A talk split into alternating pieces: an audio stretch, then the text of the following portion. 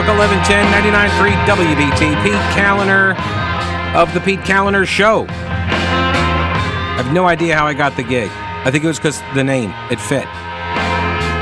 Like, hey, we're hiring for the Pete Kaliner Show. Well, that's my name. 704 570 1110 and uh, 1 800 WBT 1110. Uh, I got a message uh, from, I think it was Kevin here. Hang on a second. Uh, yeah, Kevin.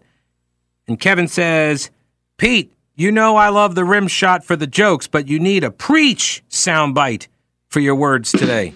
There you go. Or maybe like a well, I something like that. I mean, I do have, I do have the. No, that doesn't work. Not for this. Uh, Thomas says, Pete, in the private sector, it's called pay for performance. I had a degree in education but I realized a career in teaching was not for me. My degree gave me a great professional foundation. I chose a career in a field that had an that had open-ended opportunities, extensive training, and unlimited income potential in a Fortune 50 company. Sure, I worked lots of hours and I worked holidays, but the income and benefits were well worth it. I knew what I was getting into and I have no regrets. As for teachers in public education, they are paid what they are worth. If they want more income, they should go into a charter school setting, teach at the private uni- or teach at the university level, or go into the private sector if they can make the cut, of course. Stop banging on the taxpayers for your inadequacies. See, here's the other thing uh, that uh, this uh, activist, this education activist named Taylor, I think, Public Ed Tay, is what her Twitter handle is. Um, she uh, she doesn't know this because she doesn't know anything about me, but she thinks she does. That's one of the things you realize when you get into arguments with leftists is that they think they know everything about you when they know nothing about you. And uh, she's obviously assuming that I have zero experience or any kind of, you know, brush with the K 12 education system, except for maybe attending a K 12 school, which I did. I attended K 12 GovCo school. But also, I went to Winthrop University and I took a few classes in the education department, the education college. I explored the idea of becoming a teacher at Winthrop, a teaching college. And that's when I said, I don't want to do that. So I do have a little bit of experience. And also, like I said, I've covered Charlotte Mecklenburg schools as a reporter for a decade, and I've been covering state education policy as well as local education uh, developments and news for 20 years. So I'm not an expert, but I do know some of the things of which I speak. All right, let me go over here to Bob. Hello, Bob. Welcome to the program. What's going on? Hey, Pete. I'm on my walk, and I hope it's not too noisy. I just walked under I-85. It's kind of noisy in this zone, but I have suggestions for both the teacher salaries and for the K through 12 system. Okay. Which would you like first? Oh, you can surprise me. Okay. Well, teachers pay. There's things that we have too much of that we don't need. We have too many classes. They're teaching children things they don't need to know. It's indoctrination, not education. In, in fact, if an idea doesn't enjoy a super majority from the parents, we have no really need to teach it. You know, if 70% of the parents don't agree that this is a worthwhile subject, we shouldn't teach it. Let them teach it at home. Hmm. That's an interesting idea. All right, what's okay. the next one? The next thing we don't need is so many administrators. Yeah. They soak up a lot of money yep. and they don't teach any children. The third thing is going to be the hardest sell. We don't need the unions. The unions are keeping the teachers' pay down.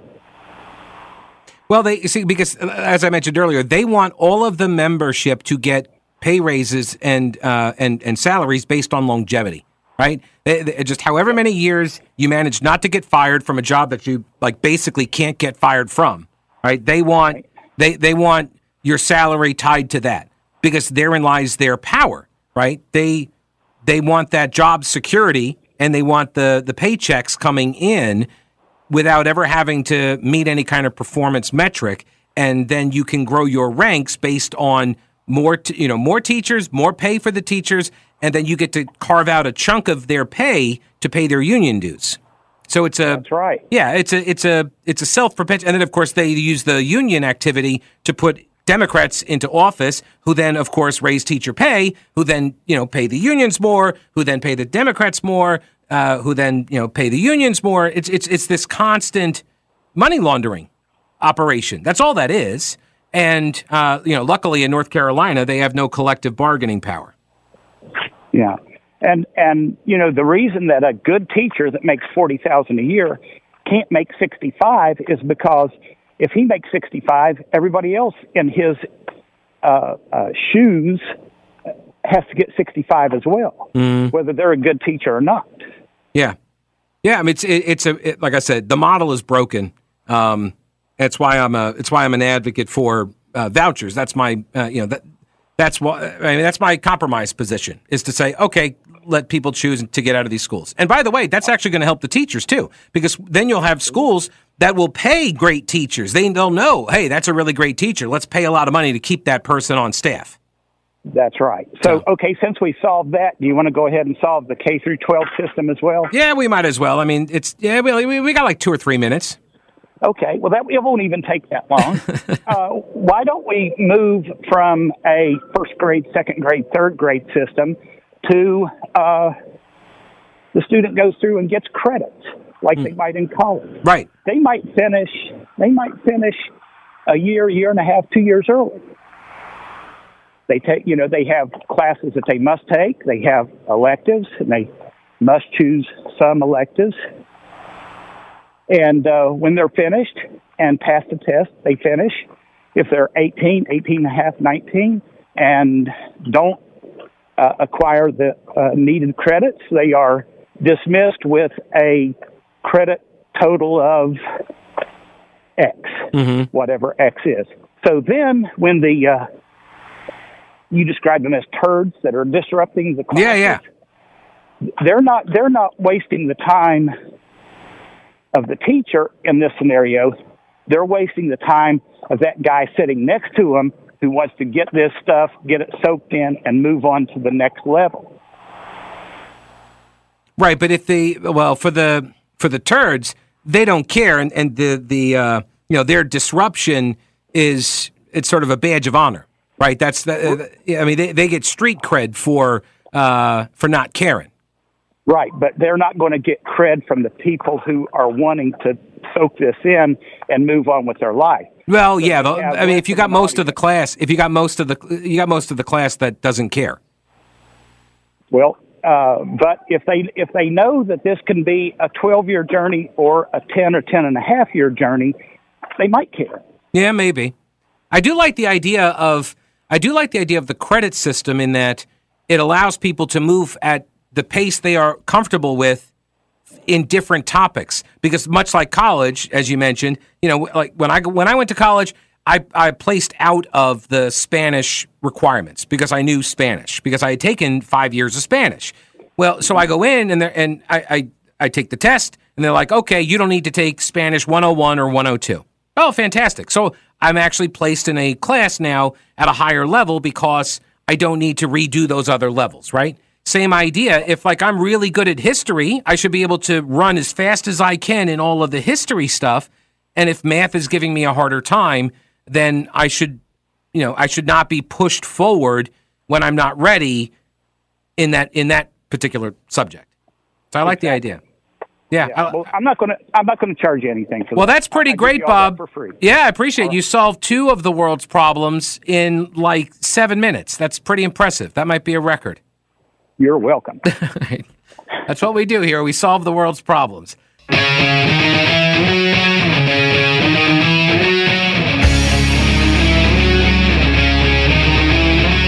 I could take eggnog or leave it. I like it. I don't. I don't have to have it. I don't keep it around. I don't even put it in the fridge during this time of year. So on that, like I'm, eh, not really sure what to make of it. So I'm kind of, I am. I'm kind of agnostic on it. I'm kind of an agnostic. Um, Charlotte, uh, Light the Nights Festival, where you can make merry memories at Truist Field now through January 6th. There's an ice skating rink, a snow tubing hill. It's like 150 feet long. It's crazy. Got the light show, live entertainment, holiday treats, Christmas trees, shopping, Santa, tons to do. Find Christmas gifts is just, oh, it's going to be fantastic. It's underway now through January 6th at Truist Stadium, Truist Field in Uptown Charlotte. Light the Nights Festival. Great setup. Great setup. All right, let me go back to the phones. Here is Joe. Hello, Joe. Welcome to the show. What's going on? Good. Hi. How are you? I am well. I am well. How are you? Well, good. I, I it's funny as I was waiting, I was listening to that other gentleman who was in education and then went into the business world. Uh, I'm the uh, I'm the opposite. I'm a baby boomer. I was in the corporate world before I became an educator, and in my early 30s, I, I left uh, such corporations as Merrill Lynch and Xerox to become an educator. Mm. If you have two people in your family that are in highly, um, you know, in the business world, and one's got to give. It's, it's, you can't raise a family when you're traveling all the time, that kind of stuff. So Mm. I left the corporate world and became an educator in 1980. Okay, so I've been I, I spent 30 years in it, four different school systems, two colleges, even private schools. So I've been in every level of education you can be in. I came to Charlotte in 1993, 94 when uh, a guy named John Murphy was recruiting people from outside. Yeah. Coincided with my wife's corporate transfer here. I came here as an administrator of a junior high school, and then I went downtown and took care of budgets and stuff. Um, John Murphy was a hired gun from outside, like they said in the old westerns. Mm-hmm. He came in to shake things up and make things work. Guess what? They didn't. They weren't serious about it. This community talks cheap, but it, you know, so we say in the army, uh, whiskey costs money. And oh, we don't, we don't want it that that strict, that Mhm. good. He ran it like a business, and somebody who had had to work like in Merrill Lynch and Xerox in sales, and I had to produce, or I didn't keep my job. Uh, I knew where he was coming from, Mm-hmm. and almost everybody that I went through training with, because I was coming out of college administration, they were they were all of us were being hired from outside the system. Okay, and um, and all I heard was whining from in this system. Now I spent another 15 years here. Didn't plan on it, but I but I finally retired from this school system. Um, I understand now because I'd worked for Eric Smith in another school system before he became superintendent here, so I kind of knew him and followed what he did because he and I were the same age. Okay. Um, the, the school system's too big, I think. It got to be broken up into two or three pieces. Uh, one's because they used the budgets wrong. I was the one that did the multi-million dollar budgets in my department. I Okay. knew what was going on with the money, and we spent it wisely. But some of the other departments, oh God, it was terrible. And that was the 1990s. Um, I can see why Hugh Hattabaugh decided to leave this Christmas after he got in after the mess that's been there for God knows a decade or better. Mm-hmm. I don't blame him one bit for leaving. Why spend the rest of your life trying to fix something that's so broke? Yeah, I, it, the, the model itself, and- yeah, I've heard I've heard the argument about the size, breaking it up, and uh, you know, to some extent, I'm I'm fine with that. I still think the K twelve model is broken, just fundamentally, because it's based on that Prussian model. Um, and so I, I, you know, whatever. It's just rearranging deck chairs on the Titanic. Because I come from New York, where every single city has its, or in on Long Island at least. Every, uh, you know, we're in Suffolk County, uh, which is basically like two thirds of of the uh, Long Island, and every town has its own school district. So their answer up there to all of the K 12 problems was always consolidation. Oh, we need to consolidate with a bigger district because they would get economies of scale and that sort of thing. Instead of having these crazy budgets, it's so expensive and everything else. But then I come down here and they're making the exact opposite argument for deconsolidation, breaking up the school system because it's too big. So I, I, like I said, I don't, I don't think either one of those is the the panacea um, uh, or particularly helpful. But if people want to try it, you know, sure, go ahead. As long as it doesn't cost me more money, which I'm sure it would. Well, about three weeks ago, I emailed some two before the break about vouchers. Uh, vouchers is maybe the next step, but it's it's it's still them keeping their money. And if you read in some, if you go into the voucher stuff really deep, and I've done it, it's not the panacea everybody thinks it is. It may be a good next step, but as long as the government is running everything like they're running it, and you can see what they're doing now, they're running this country into the ground. Mm-hmm. Um, uh, I'm still associated with schools. I won't say how because uh, I once said I was a Republican. I'm not a Republican anymore. In, in a faculty lounge about 10 years ago, and you'd have thought I said I had Ebola virus. it, was, it was unreal. And uh, after after everybody left from lunch, one another instructor came over and talked to me and says, "I'm a Republican too, but I won't say it around here." Wow. And I I grew up in a different time. We had I went to segregated schools and stuff, so I understand that. But when I came in in 1980 in education, um, and I worked for Eric Smith, believe Yeah. it or not, when he was assistant principal, and the the problems that we have now with the minority students, we did not have back then. It's a family problem. Yeah. It's you know Right, and to that extent, uh, yeah, I think it's unfair to pin a lot of the blame on on teachers and, and schools because again, they you know these are the these are the clients showing up at the door and they can't reject them, and so if the families are sending broken students to them, I, can't blame them for not being uh, for for them you know breaking the kids that are already there. So, Joe, I appreciate the call. Thanks for uh, making it.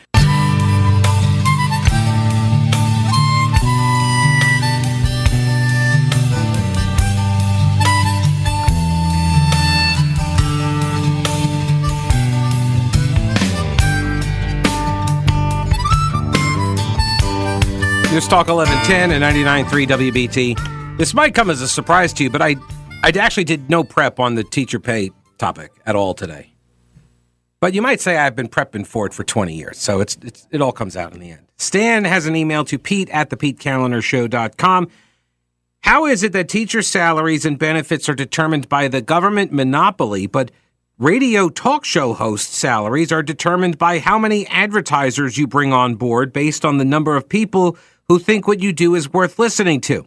I'm just asking an honest moral question here, which probably isn't allowed in the public square anymore. So, how is it that teacher salaries and benefits are determined by the government monopoly, but radio talk show hosts are determined by advertising? Well, that's just, I mean, that's the model.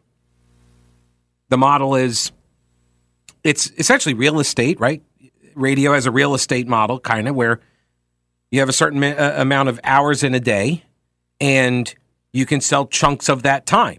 And believe me, there are some people in radio that would sell every single second of every single day if they could.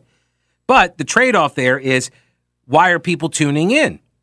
Right? People tune in because the content is compelling. And if it's just, well, I mean, like the Home Shopping Network is basically just commercials. People tune in to watch that, right? I don't know what the numbers are, but they people tune in to watch it. And so, uh, look, I believe, always have, content is king or queen, whatever. It's not not important. But, but content is supreme. If you do good content, then you'll be rewarded with an audience, and then the advertisers want to let your let audiences of any kind know about their product. So if you have an audience, then an advertiser says, "Hey, I would very much like to be able to tell your people, your tribe, about my product." That's it. That's the model. I do not want Govco telling me what the rates are or what they should be. Um, determined by how many advertisers you bring on board based on the number of people who think what you do is worth right. Well, that's the thing. And and if you have an audience and enough people want to, you know, look, I make a I always make it very clear, right? If you like the show, you like the content, and you like WBT, you like the other hosts and what everybody is doing, then I urge you sincerely to patronize the businesses that advertise on the radio station. That's how we get to keep creating the content. So it's a very direct link. So uh, let me go over here to Roger. Hello, Roger. Welcome to the program. Hi, Mr. Caller. How are you doing? I'm all right. What's going on? Uh, nothing much, man. I just want to comment on the uh, the students and the kid, the kids and the uh, teachers. Yeah. Man, when I was coming up, the teachers was older women. Now they're young, and the kids are. You can't put it all on the parents. You really can't, because the parents can raise their kids to be the to be the apple of the world, Mhm. and and then again they turn, and it's not the kids. I mean, it's not the parents. Half the time, it's not the parents. So I hate when people say it it starts at home. It does start at home, but when you put morals and respect and stuff in your kids, and they go out and they do the opposite, what the parents get blamed for.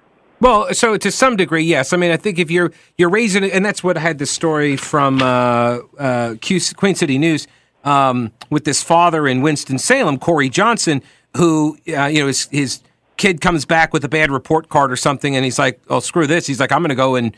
sit in on these classes and, and make sure my kid doesn't disrespect the teachers. And what he said, what he saw, shocked him um, because the, the amount of disrespect that the kids are showing to the uh, to the teachers. And I think that that is like the, that's on the kids. Like, make no mistake about it. When I say it starts at the home, I, I don't I don't pin that all on the parents. It's the whole home, right? It's it's the kids, it's the parents, it's the friends that hang out, it's the extended family that allows the permissive nature of the disrespect to occur. Like all of that is part of it, and you have a society that doesn't punish people for the disrespect.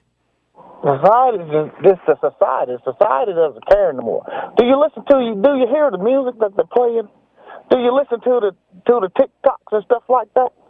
I'm talking about it's ridiculous. Yeah, I mean, it's ridiculous, and they don't have no respect for anything, anyone, or anything. this is why I said earlier. I'm not, I mean, I'm not just talking about just, just, just, just blacks and it's No. whites too. Yeah, yeah. This is look. This is whites too. Roger, this is why I said earlier, I keep tying it back to this lack of purpose that people have internalized. They these especially young men. There's a lack of purpose, and when you have a lack of purpose for your life, it means it has no meaning. And if your life has no meaning, other people's lives have no meaning, and you are free to disrespect them in any way, shape, or form. It doesn't matter. And that's that that cuts across every race and every class. Exactly, exactly. Yeah. That's what I'm talking about. Exactly. Yeah. Well, I'm glad we agree. You sound like a smart guy. Yes, sir. I, I, I'm not that smart, but hey, I, I got common sense. All right, Roger. I appreciate the call, sir. All right. All right, take it easy. Uh, well, I usually say when anybody agrees with me, they sound smart. That's, that's I mean, this isn't rocket science. Like this, what Roger was saying. When growing up, this is the way it was. I'm a Gen Xer. I remember this. This is why Gen X really is the great generation. Because, like, we remember the old ways, right? Don't start, none won't be none. That's that was the key. Like, that's respect. Why? Because I would like to, you know, live tomorrow and, you know, I have some future plans. I have a mission in life, a purpose, and all of this. And when you when you rob kids of these ideas that nothing matters, and and then they they start they well they think nothing matters, and there's no purpose, there's no meaning. What kind of life is that?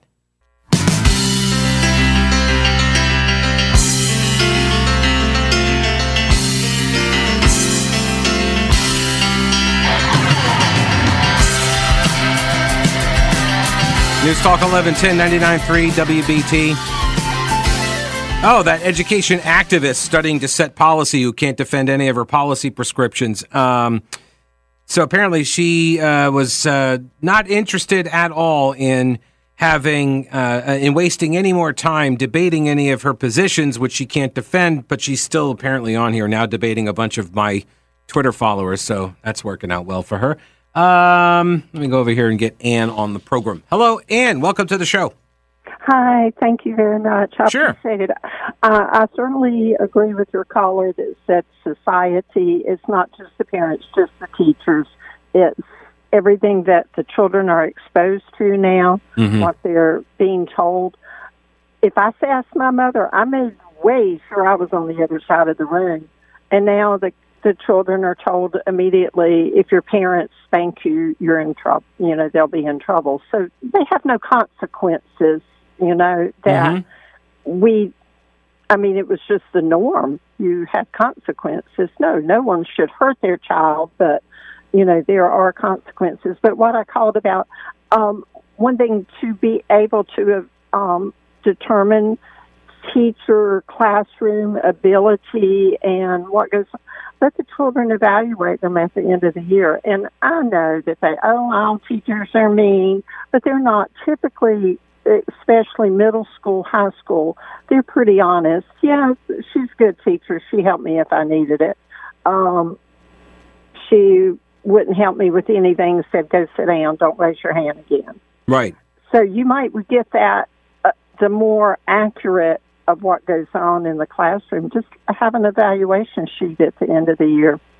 Sure, We right, and this happens. We get evaluated on our jobs, you know, whether we're manager or uh, under management. We get evaluated. Everybody gets evaluated. Exactly. Right. It's So- there was a comment made to me by somebody years ago uh, who uh, said they would deny if I ever uh, um, said who it was that said this. They said they would deny it till their death. So I won't. I won't identify them. But they said uh, that in their experience, a lot of teachers are not interested in having a job like everybody else. They want a better job than everybody else because, like you just said, if you you know you you get uh, evaluated based on your performance, and, your paycheck is tied to that. And if you have somebody that's not a good you know uh, performance reviewer for you, you have a personality conflict, whatever that has actual implications on you and your paycheck. And that this is one of the things that they say. Well, oh, we can't possibly you know trust our evaluations to you know th- to this person or uh, this other person or whatever there, there's always an excuse for why they can't do these types of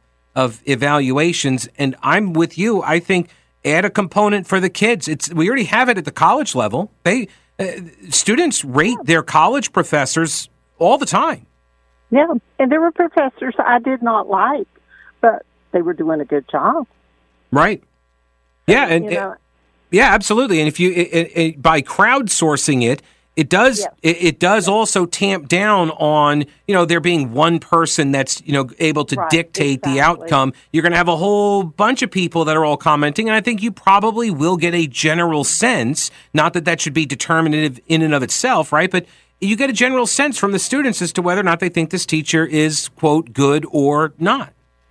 right. Yeah. I think so. I think, you know, because they're the ones that are in there. They're the ones, and I will hear comments from the student in my household, Mm-hmm. but then I'll hear her friends make or same comments about same teachers because I'll say, "Oh, really? You know who was that teacher?" Just for curiosity, and it will be the same teacher, maybe not even in the same year, that has the same attitude. And you know, and I'm thinking, you know, that's the norm for that class, Right. And sometimes that will really reflect because it's um Well, they have the, they have the tell you, experience. being a teacher is a hard job. Absolutely. You get a lot of thank you very much, you know, Yeah. but they also have to do it for their heart. Right. Oh, I no, I agree. These I, children. These, and yes, they do know more, and they are not. You know, they're so much more mature, but that's our thoughts for letting this go on. But they are still children. yeah. Uh, thank you for the call, Ann. I appreciate it. Yes. All right, Yes, take thank care. you for you. Oh, Thank thank you. Yeah, yeah. Um, oh, I just I draw a paycheck for talking with people. Well, I mean, that's just the three hours I'm here. Well, minus the breaks, because during the breaks, I don't talk to anybody. I have a strict no talking code during during the commercial breaks. Uh, no, most of my day is actually just research, just reading and you know compiling the the topics and stuff. I don't even know what I'm going to say when I start the show. I have no idea. No, I'm kidding. But um, I think this is the problem: is that, or one of the problems is that everybody has an opinion about K 12 education because most of us went through it, are going through it, or have somebody in our family that is in it, went through it, or teaches in it, works in it, right? So everybody has these opinions because everybody has some exposure. And people have different ideas about the best way to solve various problems, might be. And you cannot accommodate every single one of those opinions, which is why choice is the better option. It's the this is the only area, and people who make these arguments about, oh well, you know, it's too important to be uh, you know, turned over to to just you know the the private sector, the market. And and make no mistake, when people, you have to understand, the market is us. It's people. That's what the market is. The market is people. It is all of our choices and how we spend our money and our time every single second of every single day, everywhere it's occurring. I mean, it's unfathomable the amount of choices that are made every single second. So that's the, what the market is. And so when you when you say, "Oh, education is just too important. We can't possibly do it any differently than we've been doing it for the last 100 years." Well, first off, yes, prior to 100 years, there was we were doing it different ways. But also, what about food? Food's a voucher system, is it not? Yeah, if you need assistance for for food, then you get a voucher and you go someplace and you use that in order to get some food. But generally, no, it's the private market, right? It's everybody gets to go to the store and buy their own food. You can choose to spend your money, but nobody's nobody's like setting up food stores run by the government and say you have to come here to buy your food. No one's doing that. Well, yes, except alcohol in North Carolina. That's true. Okay. But that's not food, really. All right. Brett Winterble is up next. Stay tuned. I'll see you tomorrow. Don't break anything while I'm gone.